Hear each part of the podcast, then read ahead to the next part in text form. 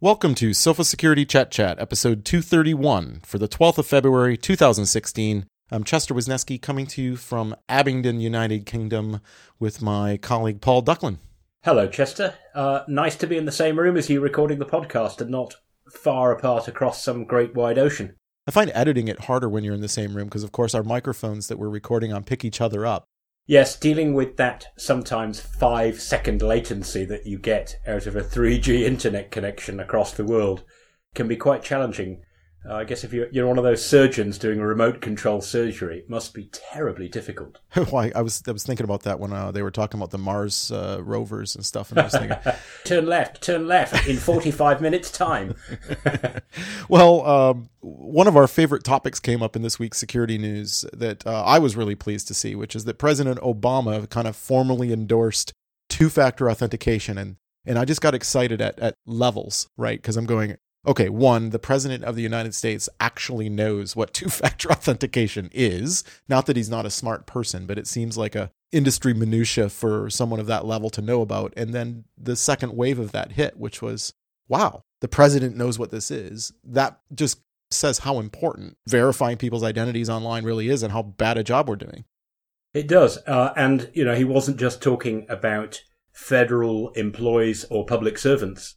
He says, We're doing more to help empower Americans to protect themselves online. And that's getting everybody interested in getting away from just having a password that once stolen can let the crooks basically raid your account for days, weeks, or months. And I think that's a good move, provided that we don't see 2FA as this kind of touchstone that as long as you've got it, you'll be okay. I'm worried that people are being misled to think that things that call themselves a second factor really aren't. And, and I talked to you earlier about my credit card company, you know, asks me my password and then asks me for the answer to the secret question kind of thing. I can't answer the secret question because nobody knows what it is. It's secret. it's just a, what a crazy idea, a secret question when they mean a secret answer. Two factors doesn't mean you split your password in half and type in the first four digits and then the second four. That's just two half factors. Right, and and the the resistance I think that uh, we've seen in the past to using an actual token, we're kind of overcoming. Right, I think a lot of business employees have no problem with carrying around that RSA token or the VeriSign token or that kind of thing. But then we we're now running into the the the second problem, which is how many of these tokens can I carry or what do we use? And it seems like the the de facto fallback is to use our mobile phones, which makes me a little queasy. Yes, there is that problem that it's still technically two factor authentication if you go to the, your mobile browser and type in a password that you remember, and then you go to the authenticator app and you type in the cryptographic sequence number that it's produced. So it is still technically two factor authentication, but of course it's more like one and a half factor authentication when you type in your password on your mobile device and then look at the SMS or the authenticator magic number on the same device. But we've talked about this on the Chet Chat before from the perspective of the perfect being the enemy of the good. And if we could get to the point where people are using their mobile phones as a second factor instead of just the passwords that we've proven we're really bad at creating and storing, then that's a step forward. And we'll worry about proper two factor down the road once we can get the first step right, I think. I agree. And I even if the crooks have got malware on your phone or on your computer when you're typing in the password and entering that code, if they haven't got the cryptographic seed, say, for your authentication sequence, all they've got is the password which will work next time and a two-factor code which will not, then it does raise the bar for, for them.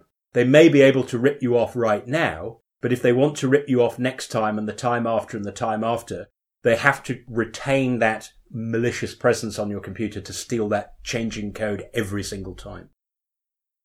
So the federal government in the US isn't necessarily good at practicing what it preaches. Obviously, the president of the United States is the executive head of the US government, but the Internal Revenue Service, which actually falls under the president's part of uh, the branch of government the president is in charge of, has a very interesting concept of second factor when it relates to uh, tax fraud and identity fraud. And uh, I, I, have a hard time even getting my head around it. Maybe you can explain what the IRS is up to with all these uh, pins.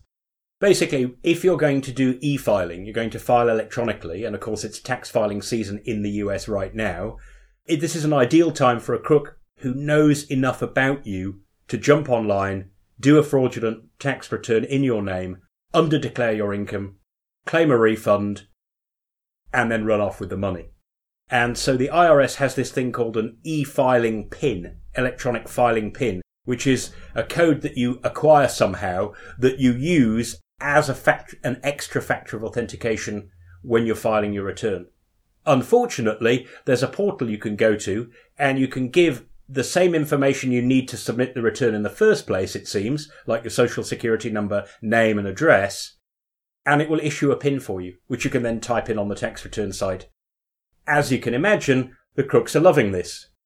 The IRS has admitted that crooks had a database of close to 500,000 social security numbers. They then did a brute force attack of account after account and managed to come up with 101,000 e-filing pins, which gives them basically 100,000 identities that they can go and commit tax return fraud against. Yeah, I mean, this sounds like security theater again. Like, oh, we're going to put a second factor in, but we'll make it so that it's actually completely rendered useless through the recovery process.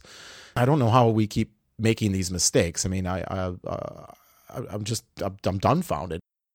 Well, since this seems to be the United States edition of the Chet Chat, uh, the next story is about the Director of National Intelligence for the United States, uh, James Clapper, and uh, he made some statements about. He he didn't so much as say that the NSA necessarily uses your IoT devices to spy on you, but was warning the public in general to be considerate of the idea that if you've planted microphones and cameras all around your house and somebody wants to uh, monitor your activity, whether that's legal spying, law enforcement, whatever it might be, you should think that those devices might be used against you as much as you think you're using them for you. It's a great reminder to us that you may indeed have planted just those devices given the often crashing lack of security that we see in IoT devices, including those that allegedly have to do with security. I mean, in a world like that, you would be very remiss not to assume that NSA, etc., aren't going to use exactly the same information because it's there. Yeah, I have like classic pictures in my mind of 1960s movies of the FBI sneaking into, you know, uh, Dr. Martin Luther King's hotel room to to plant the bug in the lamp so that they can spy on his activities and thinking, why would you bother doing that when the person has a a Google Chromecast sitting on the desk that you can just simply tap into the microphone or the smart television or, you know, the, whatever it might be. I mean, I, I, I picked up a new smart TV uh, over the holiday period to play with and I really came to the conclusion about security on the thing that the best answer is to disconnect it from my Wi Fi and not let an Ethernet cable within a meter of it. There, there's just no way that I'm going to take a device that has microphones and cameras built into it and then just trust that maybe the firmware will get updated someday. Yes, and that whole problem that if you're going to have a cheap computer built down to a price that's self-contained, runs on batteries and sits in the corner, connecting to your Wi-Fi network, a great convenience so you don't need to have a cable to plug into it, then somehow it has to know your Wi-Fi password. And you better hope that that Wi-Fi password has been protected seriously enough in the device. Well, this this is a good segue Duck, uh, in that for a couple podcasts now, I've mentioned that I'll be doing some demonstrations on IoT insecurities and how we can help you hopefully provide some security for these devices, like setting up a separate Wi Fi network for that smart kettle so that at least if it does disclose the password, you're not putting it on the same LAN as sensitive information you have. But I was thinking more than um, for the folks that, that can't attend RSA, which is the vast majority of our listeners uh, we've decided to do this Security SOS series, right? So we'll have an opportunity to talk about this again uh, a little bit more depth for people that are interested in IoT security. Yes, uh, it's the week from the 14th to the 18th of March. Keep your eye out on Naked Security. We'll be announcing each day's webinar. Uh, they only last for half an hour. We'll be running them, if you like, like a sort of NPR or a BBC Radio 4 uh, science program, if you like. There'll be an interviewer, uh, uh, who will be me, and a range of guests from uh, positions around Sophos, from our global IT security chap um, through to Chester. And Chester will be on the last day, on the Friday, on the 18th of March, and he's will share his experiences with these IoT devices.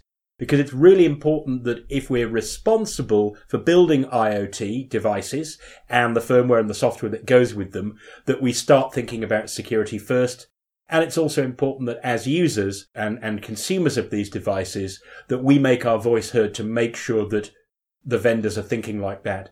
Security at the moment either comes second, third, or somewhere even well off the list. Great. Well, hopefully some of our listeners will join us for that once we get the uh, registrations up, and we'll alert everyone to that. And the, the last story I picked just because it's kind of a pet story for me uh, about Wired Magazine's controversial ad blocking policy and how they're saying, hey, basically, watch our ads or pay 10 bucks a week and you can read all our stories and it'll be ad free. And personally, you know, I remember bringing this up on an early Chet Chat with you with regard to Facebook. I said, you know, I would use Facebook if I could turn off all the ads and privacy things I don't like, and I would happily pay for it. Right? I'd I'd, I'd give them my credit card and I'd pay five bucks, ten bucks a month for the service of Facebook if I could get rid of all the things about Facebook that I don't like. And so I thought, well, what if I monetize it and then I don't have to have all those things? And of course, Facebook hasn't done that, but Wired has taken that step like many other uh, newspapers and things. In fact, here in the UK today, the Independent announced they're going to stop printing at the end of March, major uh, print newspaper here.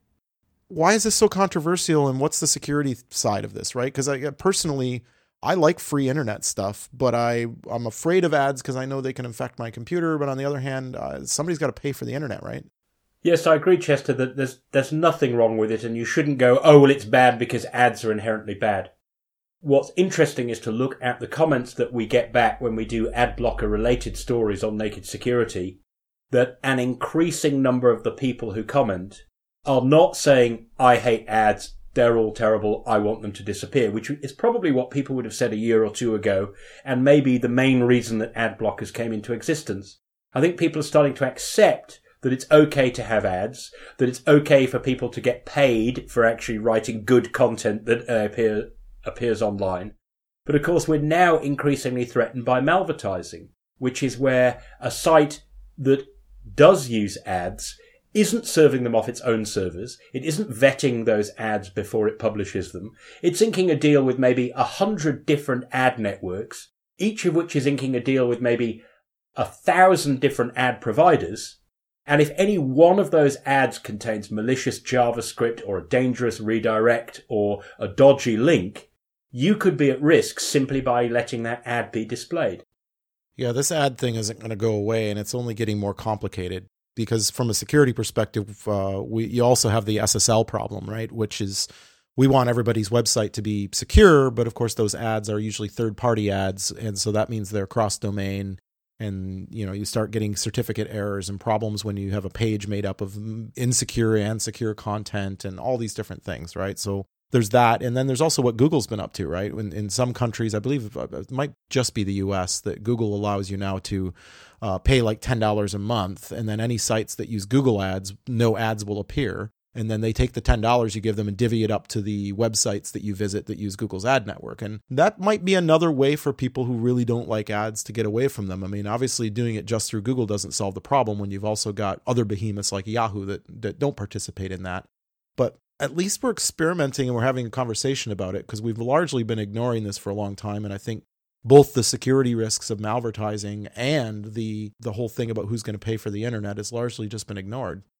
If I have ads allowed and turned on and I never see that I'm the one millionth visitor to XYZ website again, I shall be a happy man we're making progress, I think. And if you want to know more about malvertising, uh, and you're at RSA, back to that point again, please come by the Sophos stand at RSA. Um, our colleague John Shier is going to be doing a presentation at our stand a few times a day on malvertising and explaining how it works and doing a, a bit of a demonstration.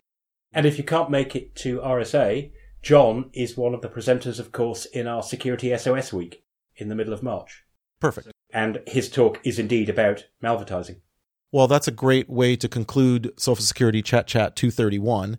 Uh, those of you coming to RSA again, we always welcome you, and there will be a code on the website and on Naked Security, I'm sure, for you to register for free for the exposition if you'd like to come out to the expo but can't afford to pay for the full conference.